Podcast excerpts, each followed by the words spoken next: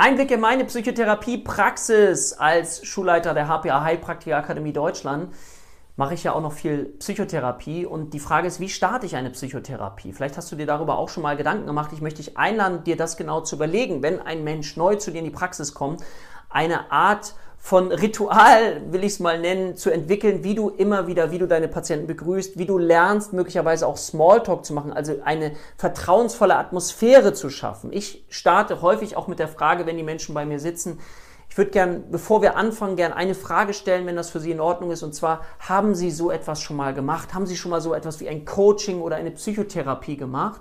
Und wenn ja, was haben Sie da vielleicht gemacht? Weil ansonsten würde ich Sie gerne genau an diesem Punkt abholen und Ihnen erstmal erklären, was wir hier denn genau machen. Also mir geht es darum, ganz, ganz viel Sicherheit am Anfang zu geben für Menschen, die erstmal noch gar nicht so richtig wissen, was auf sie zukommt. Vielleicht überlegst du dir auch was, was für deine Praxis absolut hilfreich wäre.